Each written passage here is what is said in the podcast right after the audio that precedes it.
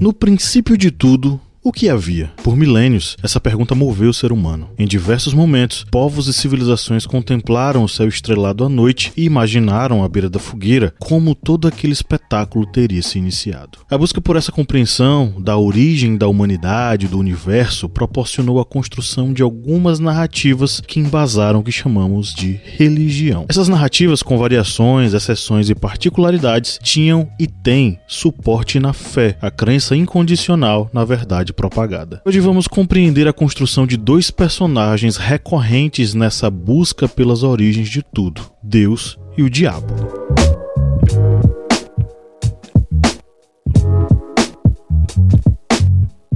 Seja a ideia de Deus, seja a ideia de diabo, é preciso começar pela religião, ou religio em latim. Historicamente, podemos encontrar algumas explicações para esse nome. O político Cícero afirmava que o termo se refere a relegere, reler, sendo característico das pessoas religiosas prestarem muita atenção a tudo que se relacionava com os deuses, relendo as escrituras. Mais tarde, Lactâncio, conselheiro cristão do imperador romano Constantino I, diria que o termo vem de religare, ou religar. Seu argumento era de que a religião é um laço de piedade que serve para religar os seres humanos a Deus. Quase no mesmo período, Agostinho, bispo de Hipona, publicou o livro A Cidade de Deus, onde afirmava que religio deriva de religere, reeleger. Através da religião, a humanidade reelegia Deus, do qual se tinha separado. Mais tarde, em outra obra sua, De Vera Religione, Agostinho retomaria a interpretação que via em religio uma relação com religar. Mas religar o quê? Do que? Uma base comum em muitas narrativas religiosas é algo que podemos chamar de ruptura. É um momento crítico que aparta ou dificulta a relação entre os seres criados e o Criador. Na tradição greco-romana, essa ruptura acontece quando Prometeu rouba o fogo sagrado da deusa Héstia, de exclusividade dos deuses olímpicos, e o entrega aos seres humanos no princípio de todas as coisas. Como punição, Prometeu foi acorrentado numa rocha, onde seu fígado era devorado cotidianamente por uma águia, regenerando-se a cada dia. Na tradição judaico-cristã, a A ruptura se deu ainda no Éden, quando, tentados por uma serpente, Adão e Eva provaram do fruto proibido por Deus. Com isso, foram expulsos do jardim e obrigados a conquistar o pão de cada dia com seu suor.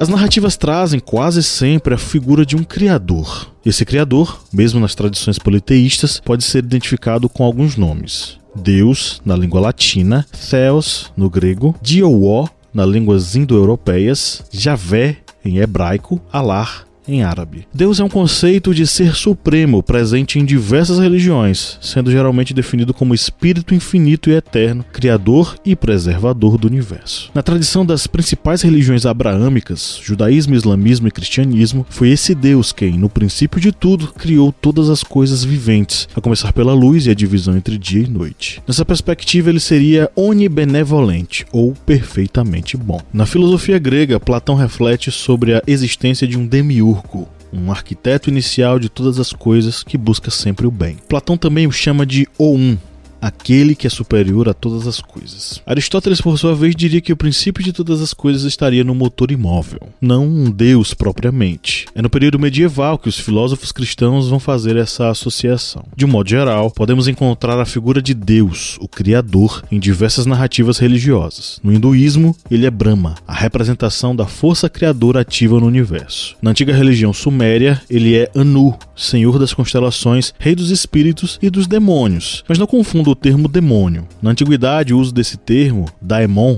em latim, ou daimon, em grego, tinha o mesmo significado de divindade. Contudo, onde há luz, há sombra em algum canto. Da mesma forma que as civilizações tinham uma ideia de Deus, um personagem opositor também aparecia, mas sua construção é um pouco mais complexa.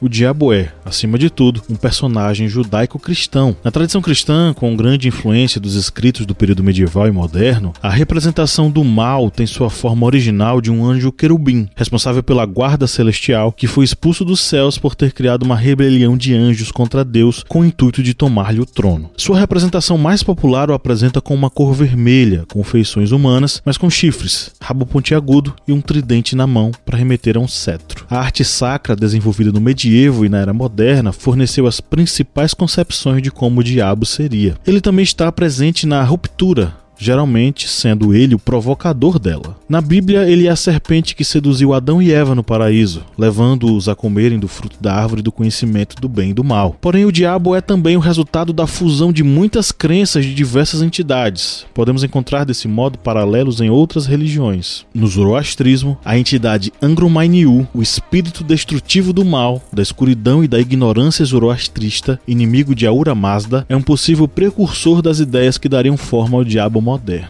No budismo existe a figura de Mara, que é um ser oposto a Buda, ou seja, uma vez que Buda representa a iluminação, Mara é a ilusão. Enquanto Siddhartha Gautama buscava a iluminação, Mara atuava para atrapalhá-lo. Mara também vive no interior de cada pessoa, ele personifica a morte da vida espiritual de alguém. E vemos outra característica do diabo a partir da referência budista, a de tentador. Isso aparece também no cristianismo, quando da agonia de Jesus no deserto. O diabo aparece tentando-o, oferecendo-lhe o mundo como recompensa para que Cristo abandonasse o plano de Deus para sua vida.